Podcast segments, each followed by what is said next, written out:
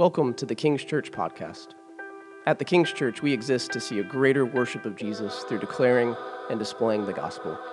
You're about to listen to a sermon from our weekly corporate worship gathering.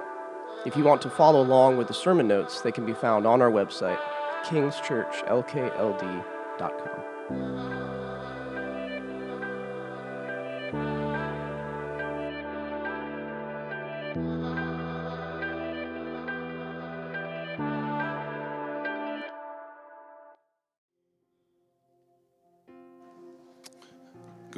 Please remain standing for the reading of God's word. Out of thankfulness to God for giving us his word, at the end of the reading, I will conclude by saying, This is the word of the Lord, and then we invite you to respond together. Thanks be to God. Today's scripture reading comes from 1 Samuel 15.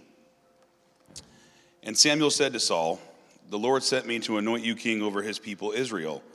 Now therefore, listen to the words of the Lord. Thus says the Lord of hosts I have noted what Amalek did to Israel in opposing them on the way when they came up out of Egypt. Now go and strike Amalek and devote to destruction all that they have. Do not spare them, but kill both man and woman, child and infant, ox and sheep, camel and donkey. And Saul defeated the Amalekites from Havilah as far as Shur, which is east of Egypt. And he took Agag, the king of the Amalekites, alive and devoted to destruction all the people with the edge of the sword. But Saul and the people spared Agag and the best of the sheep and of the oxen and of the fattened calves and the lambs and all that was good, It would not utterly destroy them. All that was despised and worthless they devoted to destruction. The word of the Lord came to Samuel I regret that I have made Saul king, for he has turned back from following me and has not performed my commandments. And Samuel was angry, and he cried to the Lord all night. And Samuel rose early to meet Saul in the morning, and it was told Samuel, Saul came to Carmel, and behold, he set up a monument for himself, and turned and passed on and went down to Gilgal. And Samuel came to Saul, and Saul said to him, Blessed be you to the Lord. I have performed the commandment of the Lord. And Samuel said, What then is this bleating of the sheep in my ears, and the lowing of the oxen that I hear? Saul said, They have brought them from the Amalekites, for the people spared the best of the sheep and of the oxen to sacrifice to the Lord your God, and the rest we have devoted to destruction. Then Samuel said to Saul, Stop, I will tell you what the Lord said to me this night. And he said to him, Speak. And Samuel said, Though you are little in your own eyes, are you not the head of the tribes of Israel? The Lord anointed you king over Israel, and the Lord sent you on a mission and said, Go, devote to destruction the sinners, the Amalekites, and fight against them until they are consumed. Why then did you not obey the voice of the Lord? Why did you pounce on the spoil and do what was evil in the sight of the Lord? And Saul said to Samuel, I have obeyed the voice of the Lord. I have gone on the mission on which the Lord sent me. I have brought Agag, the king of, the, of Amalek, and I have devoted the Amalekites to destruction. But the people took of the spoil sheep and oxen, the best of the things devoted to destruction to sacrifice to the Lord your God in Gilgal. And Samuel said, Has the Lord as great delight in burnt offerings and sacrifices as in obeying the voice of the Lord? Behold, to obey is better than sacrifice, and to listen than the fat of rams. For rebellion is as the sin of divination, and presumption is as iniquity and idolatry. Because you have rejected the word of the Lord, he has also rejected you from being king. Saul said to Samuel, I have sinned, for I have transgressed the commandment of the Lord in your words, because I feared the people and obeyed their voice. Now, therefore, please pardon my sin and return with me that I may bow before the Lord. And Samuel said to Saul, I will not return with you, for you have rejected the word of the Lord, and the Lord has rejected you from being king over Israel. As Samuel turned to go away, Saul seized the skirt of his robe, and it tore. And Samuel said to him, the Lord has torn the kingdom of Israel from you this day and has given it to a neighbor of yours who is better than you. And also, the glory of Israel will not lie or have regret, for he is not a man that he should have regret. Then he said, I have sinned yet. Honor me now before the elders of my people and before Israel, and return with me, that I may bow before the Lord your God. Samuel turned back after Saul, and Saul bowed before the Lord. This is the word of the Lord. Kingdom kids are dismissed to their classrooms.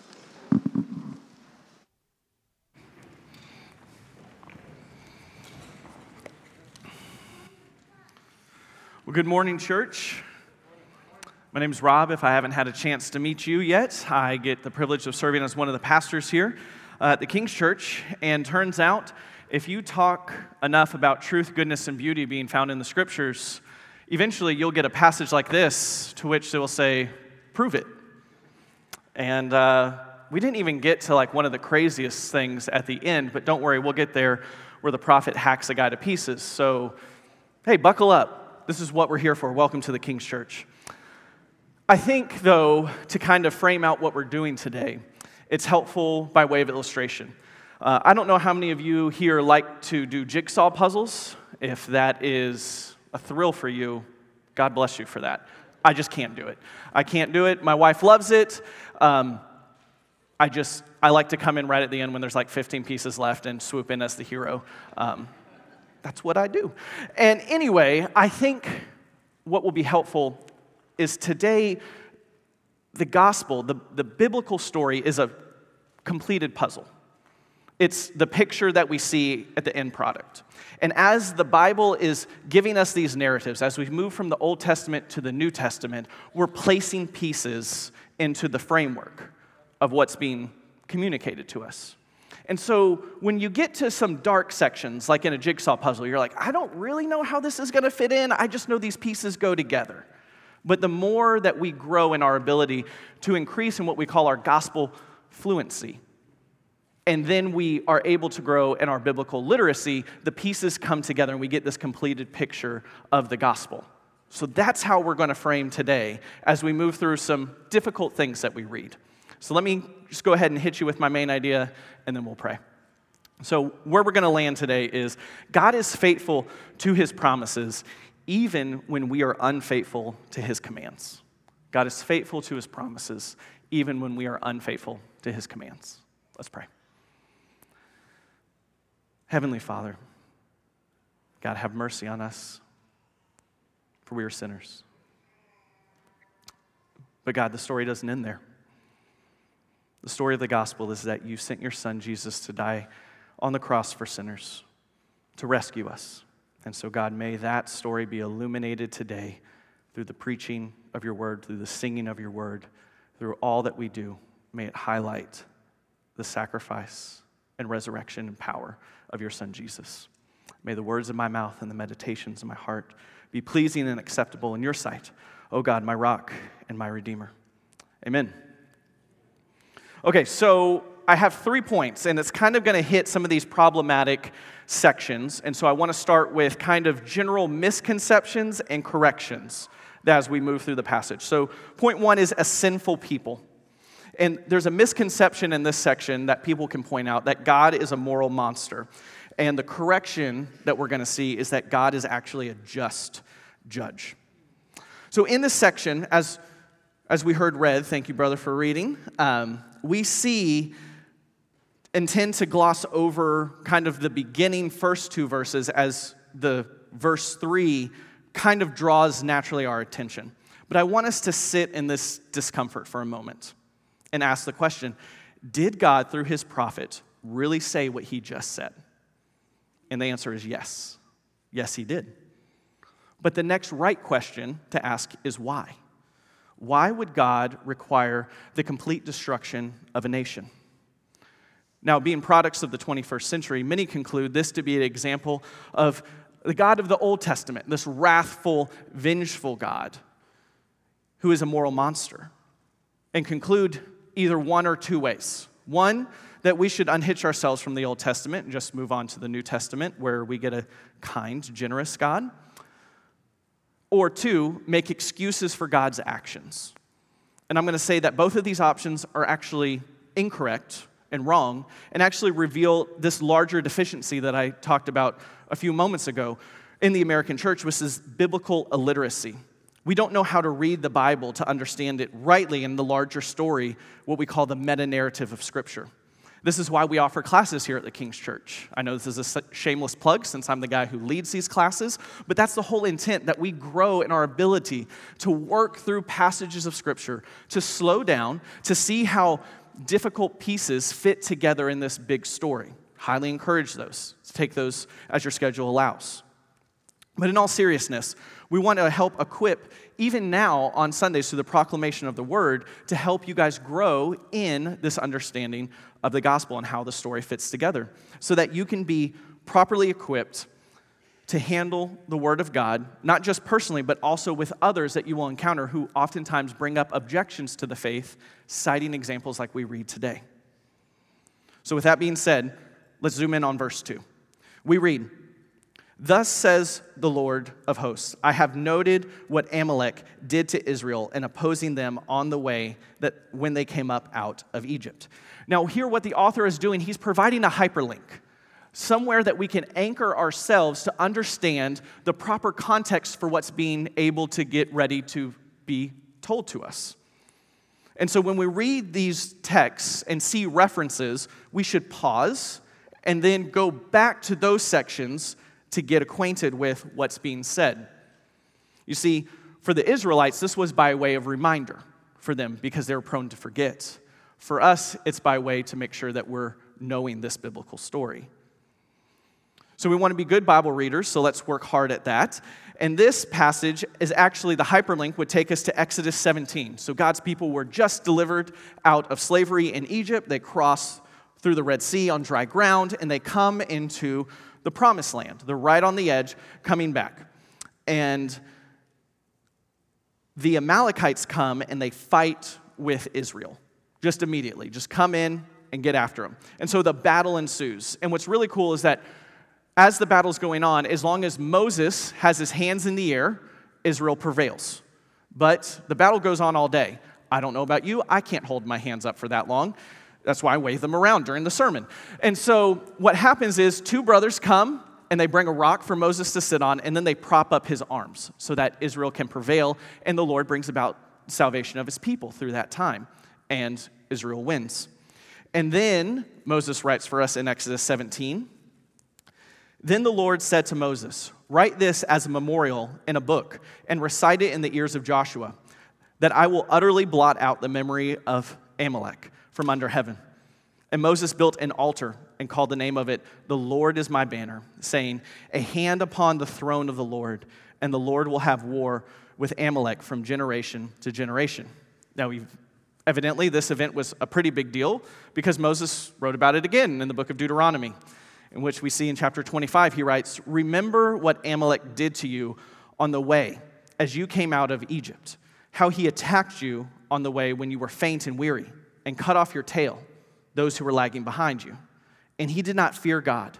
Therefore, when the Lord your God has given you rest from all your enemies around you, in the land that the Lord your God is giving you for an inheritance to possess, you shall blot out the memory of Amalek from under heaven, and you shall not forget.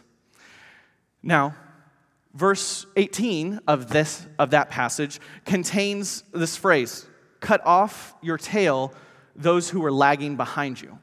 Now, as Israel was marching, the warriors would be in the front, and in the back were the women and children. And so, what he's saying is, what the Amalekites did to you in seeking after the most vulnerable, that is the same judgment that will be on them. So that's the biblical ton- context for this judgment. However, I'm not so naive to think that that removes all sense of alarm from a passage like this. And if you're sitting here and feel that, I'm with you. This is still difficult. But in the Lord's kindness, as I prayed through this text this week and studied, I figured out there's some reasons behind my discomfort, and I would imagine yours as well, that I couldn't put a finger on, so I will quote a guy who helped put a finger on that. His name is Tim Chester. Here's what he writes in his commentary To modern ears, this sounds alarming, like ethnic cleansing, but this is ethical cleansing rather than ethnic cleansing. This is an act of judgment against sin. Destruction will come to the Amalekites not because they are Amalekites, but because they are sinners. In a sense, this should alarm us, not because it is unfair, but because it is fair. And because while we are not Amalekites, we are sinners. Their destruction is a picture of what humanity deserves and faces from God. When judgment comes, nothing, nothing is left. If God is holy and just, sin must be punished. And that's what God is calling Saul to do to put sin to death because they have been judged as sinners. Now, we'll get more into that proclamation in a minute, so hold tight.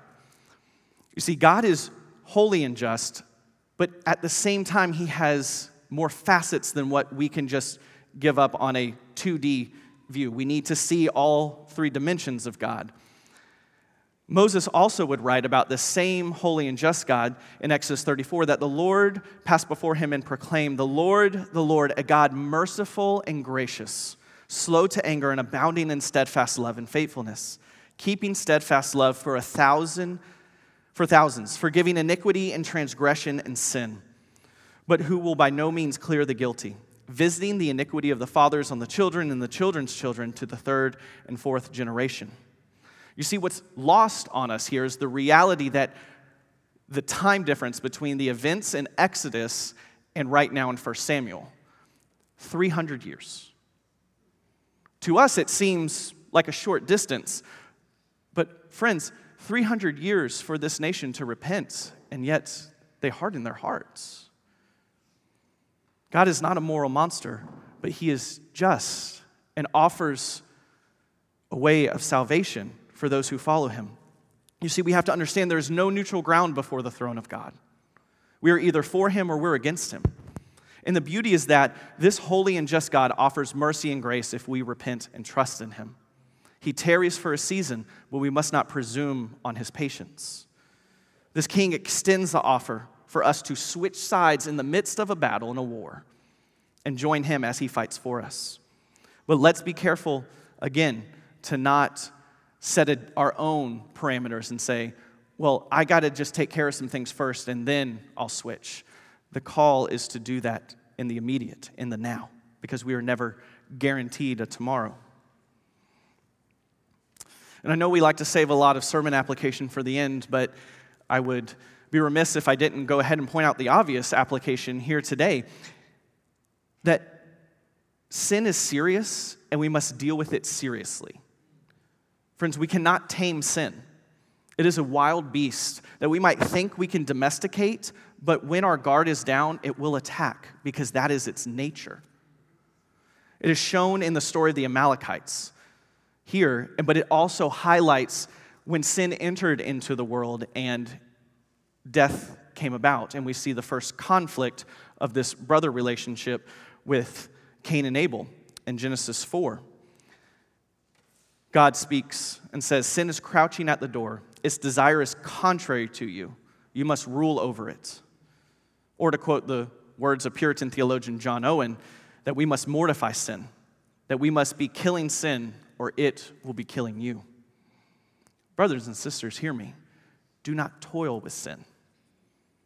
Don't section off a small place in your heart to where you can think that you can kind of just keep sin contained in this corner, walled off, as if it's a tempting jar of cookies on a shelf that when no one's watching, you can go and you can help yourself because it brings momentary delight.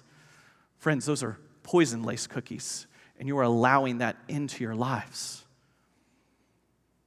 So bring sin into the light, confess it, kill it, live free from the bondage of sin. Our text moves on to a sinister king.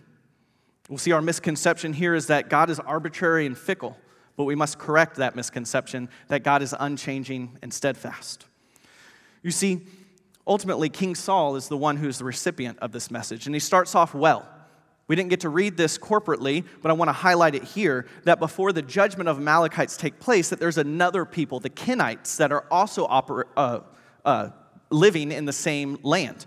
And so in 1 Samuel 15 6, Saul, it said, uh, Then Saul says to the Kenites, Go depart, go down from among the Amalekites, lest I destroy you with them, for you showed kindness to all the people of Israel when they came out of Egypt. So the Kenites departed from among the Amalekites. And so at first we're like, hey, good job, Saul, showing showing obedience here, and God is showing steadfast love to his promise that came about to Abraham, where he said, I will bless those who bless you, and by extension, his people, and to those who curse you, I will also curse. So, in the same Exodus event, when they get into the land, two different groups of people have two different responses.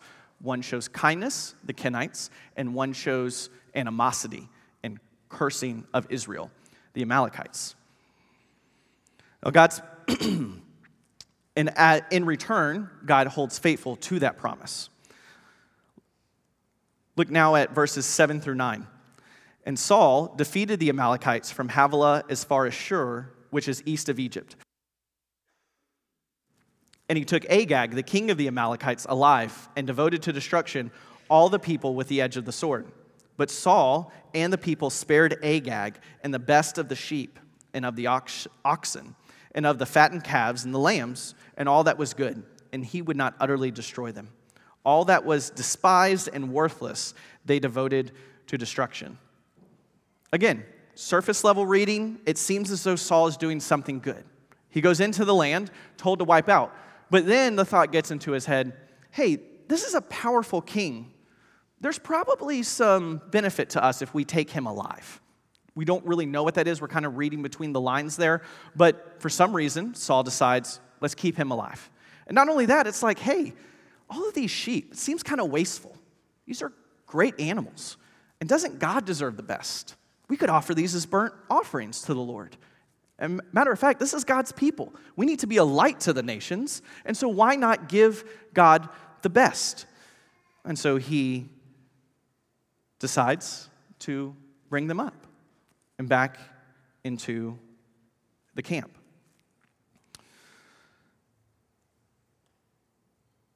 His response is pragmatic and also narrow sighted.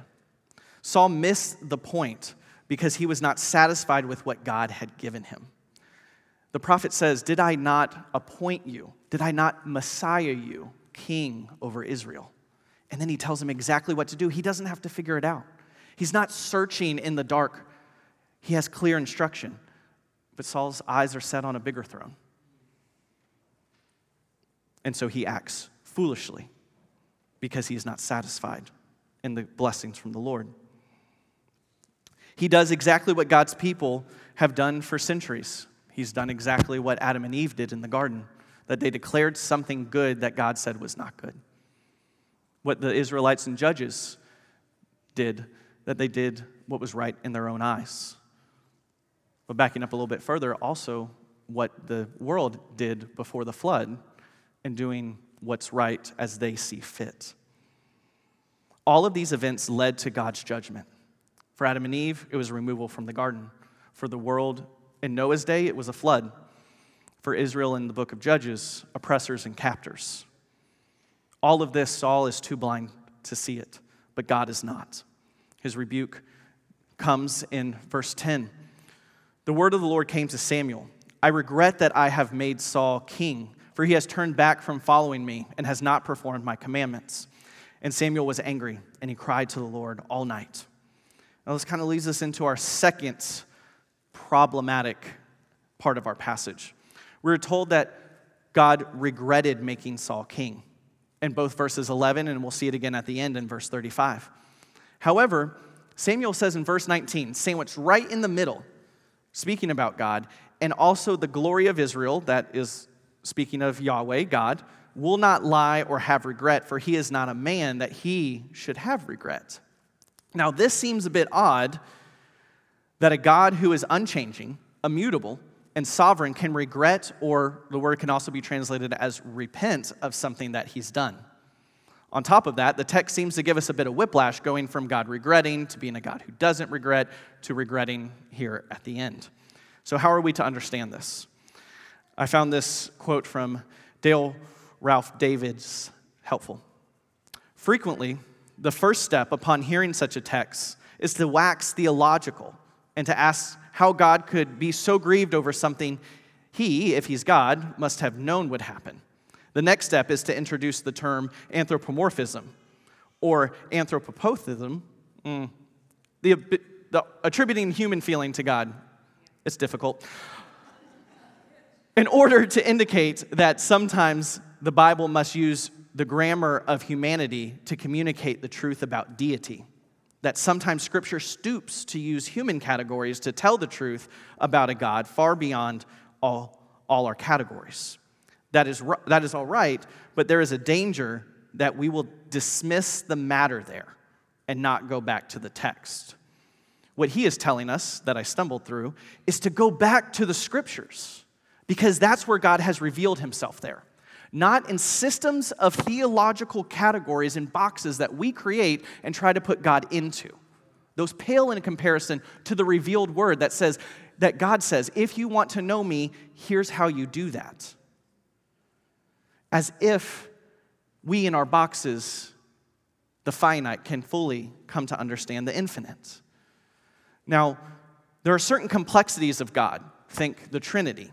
And we need to be okay with the reality that to know God means to say this is who He is and still not yet fully grasp all the ins and outs of it. That's okay. That's called faith. That's encouraged. But when our theology keeps us from going that step further to holding things in tension, that's when we begin to defend an ideology versus a, our holy God. So we must rely on a fuller reading of the Word of God to get the fuller picture of Him. So, in that quote I just read by Mr. Davis here, the matter there that he's speaking of is that God has not moved, but it is actually Saul who has moved. The quote continues We so focus on the form in which the truth comes that we neglect the truth that comes. Did we really hear the parallel clause in Genesis 6 6, another hyperlink? And his heart was filled with pain. And sense the intensity of divine sorrow over human sin. And ought not verse 11 of the present chapter move us beyond the problem of anthropomorphism? I'm sorry that I made Saul king because he has turned back from following me. It is a tragedy when Saul refuses to be Yahweh's disciple. It grieves Yahweh. He is not a you win some, you lose some God. Nonchalance is never listed as an attribute of the true God. Verse 11 does not intend to suggest Yahweh's fickleness of purpose, but his sorrow over sin. It does not depict Yahweh's flustered over lack of foresight, but Yahweh's grieved over lack of obedience. We need to know that the God of the Bible is no cold slab of concrete impervious to our carefully defended apostasies. I'm just going to quote people because that's good. That's why I put it in there. You see, where we have to land in this section right here, when we're trying to understand it, is that Saul changes his character and God changes his actions in order be, to be consistent with his own character. God is not changing his mind, but he does change his response. And that's uncomfortable. But what led to Saul's character change? Well, verse 24 tells us that. Saul said to Samuel, I have sinned, for I have transgressed the commandment of the Lord and your words, because I feared the people and obeyed their voice. Saul's insecurity led him to insurrection. Not only were his eyes too focused on what he desired, but his ears were tuned to the people rather than to God. Verse 1 made this explicitly clear of where his ears were supposed to be tuned to. It says that the Lord said to Saul through the prophet Samuel to listen. Listen to the words from the Lord. Instead, Saul confesses here in verse 24 that he obeyed the people's voice. He listened and obeyed them rather than the God who sent him. Again, the same pattern shown from Adam and Eve as they listened to the voice of the snake in the garden. But that's not where the similarities stop, it's also in the response, the blame game. He's confronted by God through the prophet Samuel, and he puts up a wall. I obeyed the command of the Lord. Look what I did. And three times in this passage, Saul either lies about what he did or shifts the blame to the people. Well, the people wanted this. And I was just like, eh, okay. Or the people wanted to do this. However, he has no idea that the same people he's blaming already told the prophet Samuel earlier in the narrative that, hey, Saul just put up a monument for himself. Seems a bit odd that someone who's blaming the works of someone else is setting up a monument for himself. Kind of sounds like he was the originator of this and wants the praise. His own disobedience and evidence is laid right there before him. And this is what sin does it blinds and it makes us deaf to the word of the Lord. And Saul's eyes are too blinded to see his failure. His ears are too full of the approval of the people. He has abdicated the throne God called him to in a vain attempt to unseat the King of glory. His mission to deliver God's people fully from their enemies has been unsuccessful, and we are left as the readers wondering is there any hope going forward? Could there be a king who will actually follow the Lord? And the answer is layered. The first layer is, of course, yes, because God is faithful to his promises, and he told that a new king was coming better than Saul, verse 28.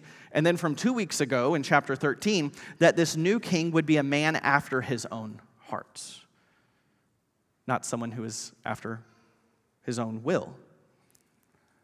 But currently, there is unfinished business at hand. There's a promised king who will deliver, but yet the disobedience of Saul has yielded this clear command unfinished.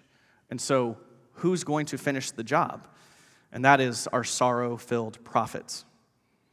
And our misconception here is that God is vengeful. And our correction is that God is true, good, and beautiful.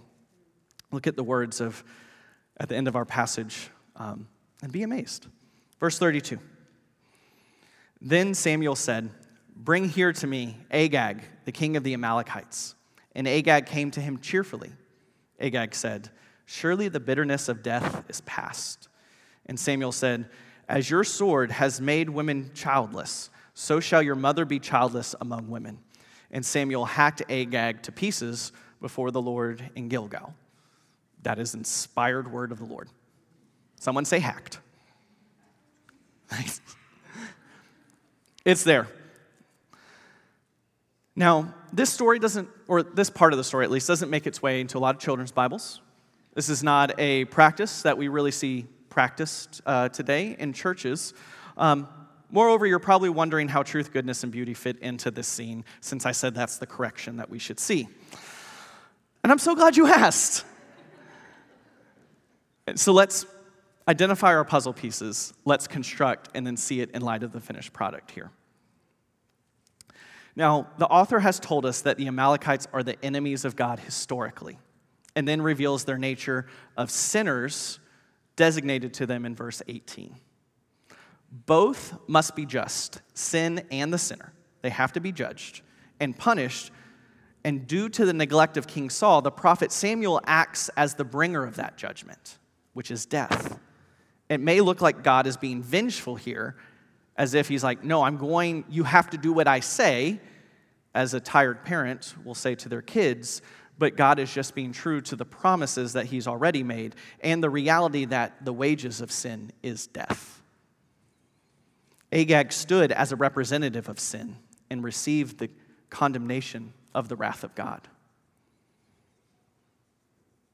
But this victory was not given through the Lord's anointed, through King Saul.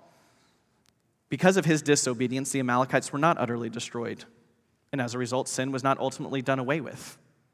In fact, we will see the outworkings of this that there's a few hundred Amalekites that were still left. They'll appear later in 1st and 2nd Samuel. But the last mention of someone coming from this tribe is a guy named Haman, who makes his way into the picture in the book of Esther. He's introduced as an Agagite, literally one who followed King Agag of the Amalekites. You want to know what he did? He positioned himself in a seat of power and used that power while God's people are in captivity through their sin and comes up with a plan for the king to wipe out God's people. Sin never changes and always stands in opposition to God and his people. And we see it plainly here. However, God providentially protects his people by sending Esther, giving her favor with the king, and through her relative Mordecai's pleading, encourages her to go plead to this king, one to who did not fear Yahweh, a pagan king, and ask him to provide the salvation that should have been done in our passage today. And the pagan king does this very thing. And the salvation of God's people came about by a king who did not know him. It's an amazing story, but it seems kind of temporal. This is just one people group. This is just one representation of sin, and it seems to come back over and over again. In this passage, I'm, in, in our own hearts, we should be left wondering can sin ultimately be done away with? Maybe we have a hope that in one person, in one sacrifice, that sin could be placed upon there. And that this battle that we go over and over again, that we can be ultimately delivered from. In the story of our Old Testament, it leaves this longing as we see the kingdom go forward and kings who fail at honoring God and bring sin into and its consequences into the kingdom. We see priests who honor God and neglect their duties, prophets who will take bribes and speak words of false gods rather than the one true God. And this longing comes in to break this cycle. Is there not a deliverer? Is there not one who can ultimately save us? And then we get a period of silence in the Old Testament until we see a new character, a new character that will shake up all of history. His name is Jesus, a king who will reign eternally, a prophet who will declare and display the word of God rightly, a priest who will offer a final sacrifice that will completely satisfy the wrath of God on sinners like me and like you. He will stand in our place and receive the gruesome death that's pictured here in our story, not with a sword, but with a cross. He rises from the dead three days later, showing that sin's hold on humanity is broken and that relationship, once again, is offered. Fellowship with God is offered to all who repent. Through adoption into the family of God, we become sons and daughters of the King, awaiting our future dwelling there where all the sad things will come untrue. And what we do now is we tell the world of that message. We fight to put sin to death because we know it has no victory over us. The victory has already been declared, and we're just waiting for our King to come get us. So let's be at work. The final picture of the puzzle reveals the beauty of the gospel as we summarize. See, beauty is seen in even the darkest and ugliest of pictures because those are just pieces of a bigger story in which God uses those dark scenes to emphasize and bolden the brightness of Jesus, our rescuer. So if that's you and you're working on that dark piece of your own puzzle, know that there is a bigger story that that fits into, and the beauty of the gospel places it. Truth is found in that we have an enemy that we are incapable to ultimately defeat, but God promises He will and proved it once for all at Calvary. Goodness is found in that God, in His forbearance, that that is a kindness that leads to repentance, repentance, so that we can live holy, casting off the weight of sin that so cling, that clings so closely, and we can run the race that was set before us. God is faithful to His promises, even when we are unfaithful to His commands and he invites us continually to come and to join him. Brothers and sisters, let us run free in Christ. Let us boldly declare and display the gospel, for there is no better story and no better hero. Let's pray.